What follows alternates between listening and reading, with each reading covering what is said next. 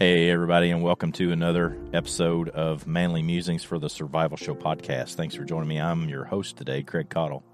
Thank you so much for joining me. We're going to be discussing a topic that's pretty near and dear to me as it relates to outdoors, and that is self defense. So, thanks for joining me. Pull up a chair, pull up a rock next to the campfire here, and join me. Let's have a chat.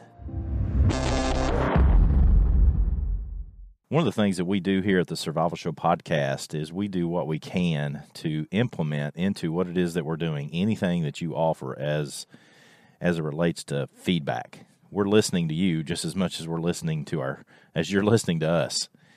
If you send us feedback either on Anchor or through an email or through a message or whatever it might be, if and again if we can implement it, then we're going to go about doing it. And that's why this topic has come about in the last couple weeks, I've had more than one person ask me to do a discussion on self defense as it relates to the outdoors. And to be quite frank with you, I thought I had already done this. And as I got to looking for a podcast in which I discussed self defense, I discovered that I don't guess I have. And I apologize for that. This is one of those topics that I have a fair amount of experience in and I'm happy to share some thoughts for you. The reason uh, a lot of this came up, and this is when I thought I did this last year. Maybe I wrote a blog piece or magazine article, and as I've told a few people, uh, I create a lot of content for magazines and blog sites and podcasts and and and guests on podcasts. I was interviewed for the news this past week, and quite frankly, to me, it starts running together on where I put this information and that information and what have you. So maybe that's the issue. I don't know, but last year there was an incident on the Appalachian Trail where a couple of people were attacked by a person on the trail who was wielding a basically a machete, real long knife. And so there's been some concern about that. Here's how we're going to break this subject down. I want you to understand why this is important. Statistically, being physically aggressed in the outdoors is not a common thing statistically. It's just not common. It's very rare, actually. However, it happens, and it happens at a rate that would surprise people, especially along the Appalachian Trail, because it's such a real well known avenue that people travel. There's a lot of people on it, and there's a lot of people on it that are tired, as well as probably not carrying some sort of weapon for defense. And so, opportunistic predators will utilize that as uh, as a spot where they'll go after people. Again, this is not a real common thing. I'm not into scare tactics. I'm not an alarmist kind of guy, as you well know. But let's say that something like this does happen. Let's let's talk about some things. Okay, first off, we're going to talk about human predation, and then in uh, th- it might very well be that we break this into two. I'd prefer to keep this as one podcast, and we'll see where it takes us. But let's talk about human predators and let's talk about wild animal predators. Let's look at both. And, and again, maybe we'll split this into two. Human predators are those that are going to come after you for different reasons. Uh, there's three primary reasons that humans bring physical assault on other humans. One would be ego based assault, the second one would be predator based assault, and the third would be what I term assassination let's go ahead and just put assassination out of the way. If somebody wants to assassinate you, if someone has been tasked, whether an outlying entity has tasked them or they themselves have deemed them a person who wants to assassinate another person, there's nothing you can do about it. Typically, an assassination, this type of thing, it's going to happen where someone spends a great deal of time looking you, watching you, and and they spend so much time they develop a rhythm for what it is that you're doing and they utilize that information to to kill you. There's really not a lot you can do about that. So let's consider ego based and predator based assault. Ego based is the type of assault where you get into some sort of argument that ends up leading to physical confrontation. Let's let's knock this one out of the head. Let's let, let's knock this one in the head right now Ego based assault can be fixed by not having ego.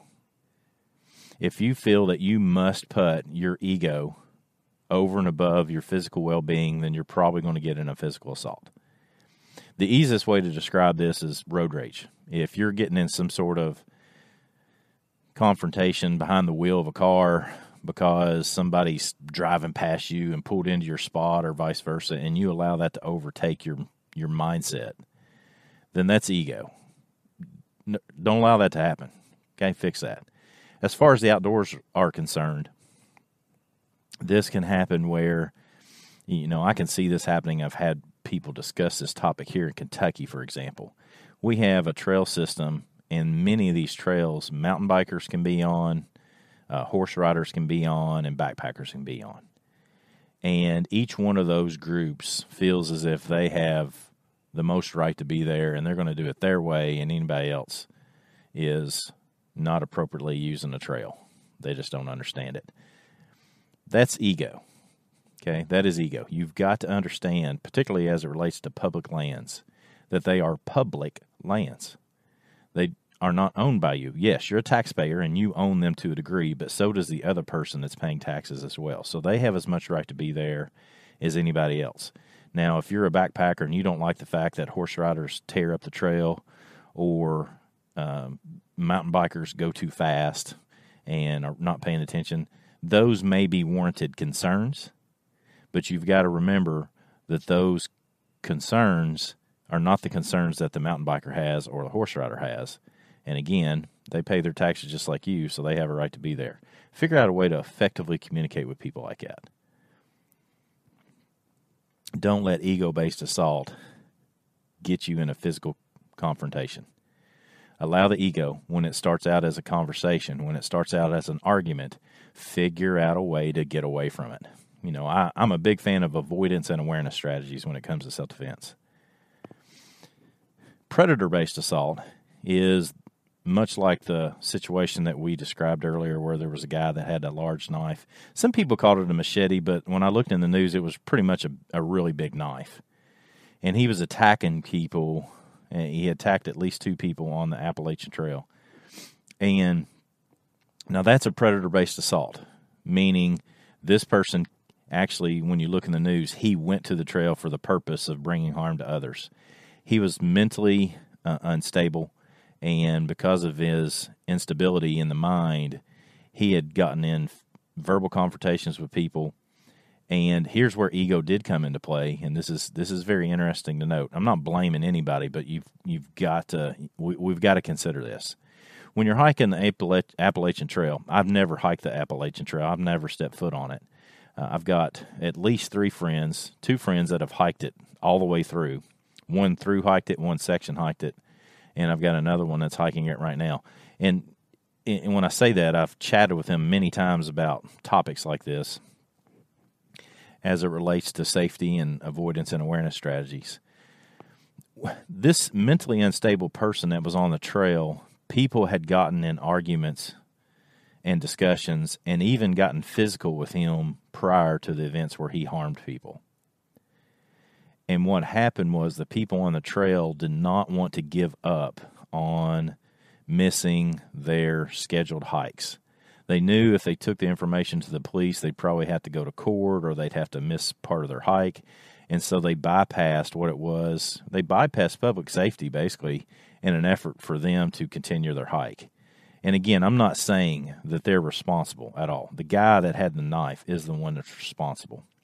But at least I think it's worthy of our consideration to think about our own situation as far as a hiker and the public safety of those that are around us. Typically, that's something that we have in mind where we're publicly minded, but in this particular case, and people set their own single individual goals up as the most important thing and just put public safety to the back and just didn't and again, I don't want to pretend at all. I don't want anybody to misunderstand my comments. It, it's worthy of consideration. These people are the people that did that are not responsible. The guy that had the knife is the one that's responsible. Straight up, he's the he's the idiot in the bunch. But I think it's worthy of our consideration. Now, predator-based assault can typically typically be avoided with good awareness, good situational awareness. Pay attention to those that are around you. Pay attention when somebody is coming towards you and not ignoring them. Okay, I teach a lot of uh, active aggressor uh, situational awareness, basically pre event indicators for any number of different organizations, electric cooperatives. I've done a lot of churches, uh, just just a whole lot of different groups that we've taught situational awareness to, as it relates to active aggressors, whether it be active shooter or active knife wielder or what have you. One of the things that we can do is pay attention and read people as best we can and not ignore them. As I say when I'm teaching church groups, being a good security person, uh, paying attention to active aggressors or possible active aggressors is just doing good church. You shake hands, you look people in the eye, you pay attention to them, you ask them questions and talk to them. When these sort of things happen, are people evasive? Are they trying to avoid you? You know, people come to church obviously for different reasons, but typically people don't come to church to avoid other people. And so, if somebody's obviously doing everything in their power to avoid somebody wants to shake their hand and be nice to them, then that's a red flag. Same thing is true on the trail. A typical person in the outdoors is friendly. You know, the vast majority of people that are in the outdoors are friendly people. They're there for the same reasons you are. They like the outdoors. They love the outdoors, or they like to hike. They like to look at trees or soil or wildlife or whatever it might be. They have a reason to be there just like you do. And typically, you can say that people in that environment are like minded as it relates to, again, being in the outdoors. So, why would you avoid purposely and be upset? If you see a person that's doing something like that, then again, as it relates to your safety, then that's something to be aware of and pay attention to.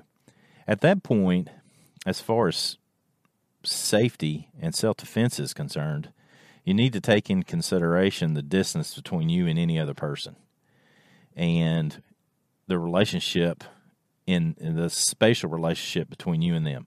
It's pretty hard unless somebody has a weapon to bring harm to you at a distance outside of arm's reach. So if somebody's coming to you and coming into your area and they're getting within arm's reach, then that's a problem for me. I'm going to do everything I can to keep that person outside of arm's reach. What happens is, and there's a whole lot to this, is whether you can be reactive quick enough to somebody that's trying to bring harm to you. And so the thought is is that if somebody's farther away from you, your mind has more time to process that you're being attacked and you can do something about it. Now, so let's let's consider that too as it relates to human predators let's think about the five weapons that we carry with us at all times. I call it the hand, the five weapons that you know we take with you, no matter where you are. Whether you're at the grocery store, you're laying in your bed asleep, you are walking down the aisle at church, whether you're walking down the Appalachian Trail or the Sheltowee Trace, it does not matter to me. You carry five weapons with you at all times. It's your head, your hands, your elbows, your knees, and your feet. The other thing that is equally true for humans is that humans have five vulnerable areas of their body. Doesn't matter who they are, how big they are, how strong they are. It doesn't matter if they deadlifted 556 pounds yesterday. It does not matter. Humans have the same vulnerable areas. All humans have. And those five vulnerable areas are the face, the throat, the groin, the knees, and the feet. So it does not matter how big of an ogre, how strong, how aggressive somebody is. Those five areas of the human body are vulnerable and the way I teach self defense, and, and, I tell people when I'm teaching self defense, we can do this. Uh, I can teach self defense in about five minutes. And what you need to know for self defense in five minutes. Now, you practicing it and getting good at it is a, ho- a whole nother animal, right?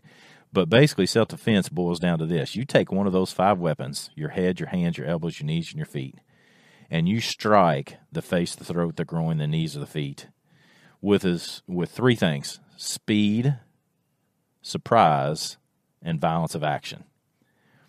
What I mean by that, those three things, surprise, speed, and violence of action, is that if somebody is aggressing you or getting into your space and you've told them to back up and they're still coming into your space, when you decide to flip the switch to defend yourself, it doesn't need to be some sort of one punch knockout kind of mindset. It needs to be a 20 strikes to the face, throat, groin, knees, or feet.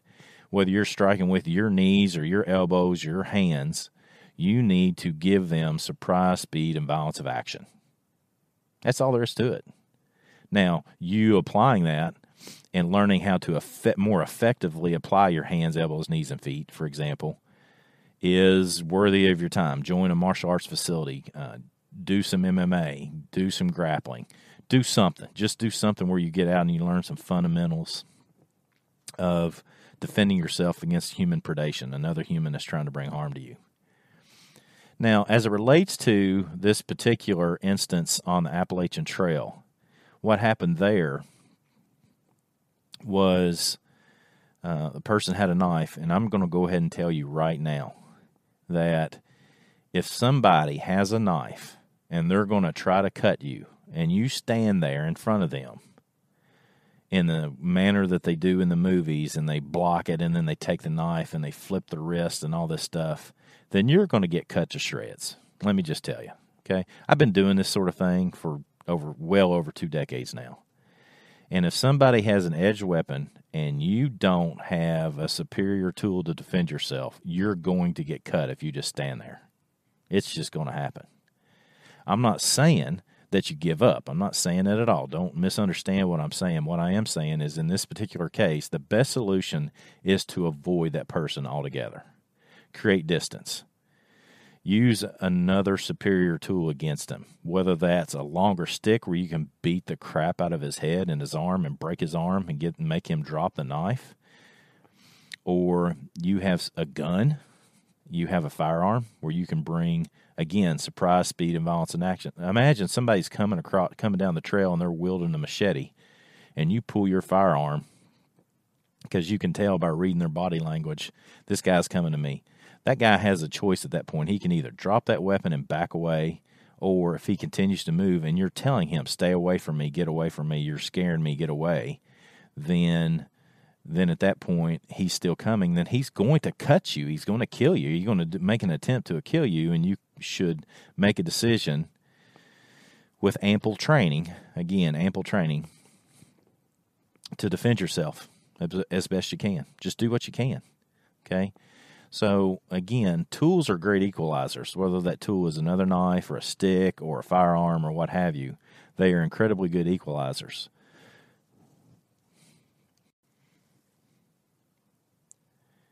The reason I bring that up is that it's it's it's foolish. It's foolhardy. It's completely stupid. I'll just be really frank. To again have somebody that's got a knife and you walk up to them and you don't have any tools whatsoever and think that you're going to just take the machete away from somebody or the knife away from somebody, it's not going to happen. You're going to get cut. Now, with that stated, um, I like this mindset of being able to get away whenever you can, avoidance, obviously, awareness so that you can see things coming before they happen. But let's say now you're thrust in the position where, man, the fight is right in front of me. It's within arm's reach, and he's he or she's got a knife or they've got a weapon, and I've got to defend myself. Okay, let's consider some things. Your body is incredibly vulnerable to, let's say, a knife attack. In this case, if you get cut on the neck where your carotid arteries are, underneath the inside of your arm or near the armpit, that's where your brachial arteries are, or on the inside of the leg, just below your groin area. That's where the femoral arteries are. If you get excuse me, if you get cut in those areas, you're going to bleed to death in less than two minutes. So, if somebody doesn't know how to do advanced medical trauma training, which I highly recommend for everybody, then you're going to be dead. So, you've got to do everything you can to protect that if somebody is in a situation where they've gotten close to you, first thing I'm going to do is get my arms up. When I say get my arms up, I'm going to get my arms out with the back of, listen to me closely as I describe this, with the back of my hands out away from my body. I don't want to hold my palms up. On the underside of the arm is where there's a tremendous amount of even smaller arteries and what have you. But when you set yourself up where you've got your arms up near your head, when I say you're up your head, your hands are near your ears. Think about it that way. And you have your palms towards your ears. Then, if somebody, for example, is wielding a machete and they strike it near your head, then they're going to hit your arm. And when they hit your arm in that particular position, there's going to be a huge bone structure there, your radial and ulnar bones that are there that are going to stop the cut. They're going to stop the knife from going all the way through and cutting you, cutting you in the neck. It would have to be a, an incredibly superior and very well honed knife to be able to do something like that. Okay. So the reason I bring that up is that by bringing your hands up in that way and keeping your elbows tight to your body, you're covering the very vulnerable carotid arteries and you're also covering the very vulnerable brachial arteries. You don't want to hold your arms up and away from you with your palms out because at that point you're exposing your carotid arteries and you're also exposing your brachial arteries. Same thing is true if you get knocked down. Somebody's going to bring harm to you. Uh, I like to say, and it's an old uh, grapplers mindset. Uh, lot, you'll hear a lot of BJJ, Brazilian Jiu Jitsu guys talk about this. I talked about all the time in judo. Knees to elbows, elbows to knees. So if you fall down, you want to bring your arms in the same position I was just describing and also bring your knees up. You don't want your legs laying down on the ground and have somebody over top of you. What this does is having knees to elbows, elbows to knees is, and what I mean by that is literally when you get in that position, it's almost like a fetal position where you're bringing your elbows very close to your knees. You're protecting your carotid arteries, you're protecting your brachial arteries, you're also protecting your femoral arteries, and and you're protecting your heart, your abdomen, and the vulnerable area of your core. That's all very important. Somebody stabs you in the heart, you're going to die. Okay, so bringing your arms with your elbows close to your core is going to be a really good defense. Now, here's the other part. When you get, you don't want to lay there. You don't want to just lay there and just be a victim. Okay, never have a victim mindset when somebody's aggressing you. You want to have the mindset that you're, as one of my instructors likes to say, and I love hearing him say this, Rob Cabrera, uh, Filipino Combat Systems instructor. Uh, he's like, you got to get on your bike. You want to get on your bike. You want to get going and get away if you can. And if you can't get away, you don't want to lay there and just let somebody slash you to death. You want to get up and offer them a, hel- a healthy dose of surprise, speed, and violence of action. Meaning, take those elbows to their face, their throat. If you're in a position where you're on one knee and they're standing over top of you, then elbow their groin take their knee out of joint, stomp on their feet, do whatever it is that you can do to find yourself offering surprise, speed, and violence of action as it relates to that person's vulnerable areas of their body face, throat, groin, knees, and feet. I hope you see how simple that is as far as an aggressive uh, methodology. If somebody's bringing aggressiveness to you, you want to be able to defend yourself. But defending yourself does not does not mean at all that you just sit there and take it. That's not what defending means. You might have to defend yourself somewhat, but that also means that you uh, need to be offering surprise, speed, and violence of action. All right? So that hits us right there at that 23 mark. I think it is a good stopping point. Let's come back in part two and let's discuss uh, animal predation as it relates to different animals and how you can uh, set yourself up for success in regards to a few different animals. Also, I think it's worthy of our of our time together to discuss things such as a secure camp, how to set yourself up for success so that you don't find yourself in a position where, hey, I can't defend myself. I'm inside my tent or I'm inside my hammock or some variation of it. So we'll we'll talk about that when we come back in part two. Really appreciate you joining me here for part one as it relates to self defense in the outdoors. Hey, I've, I've got to throw this in there. I haven't said anything like this in a long time. You've got to do this for us, you all. Go to wherever you listen to us iTunes, Spotify. Give us five stars. Give us a great review if you like the content that we're providing you. We just simply cannot do it without those types of uh, free assistance. And always support our sponsors. You'll see links in the description for our sponsors. Please consider the Tiny Survival Guide and Tiny Survival Gear and all that goes along with it. Sportsman's Guide is still hanging in there with us, so we thank them. Uh, uh, give them a, a, consideration for your next gear choices, and uh, all those stuff, all those things, all that kind of stuff is the the grease to the wheels that keeps us doing what we're doing. So we really appreciate all of you that have done that. Uh, share us on social media. If you like a particular podcast, and share it on Facebook. Uh, if you have Spotify, it is incredibly easy to just uh, look at the dot dot dot that you'll see on any particular podcast. Click that, and you'll see an opportunity to send it in a message. You can text it to people, put it on Facebook, put it on Instagram, even. There's all sorts of things that you can do. So please consider doing that, and we really greatly appreciate it because at the Survival Show podcast, to do what we need to do, uh, we need that support, and we thank you for it.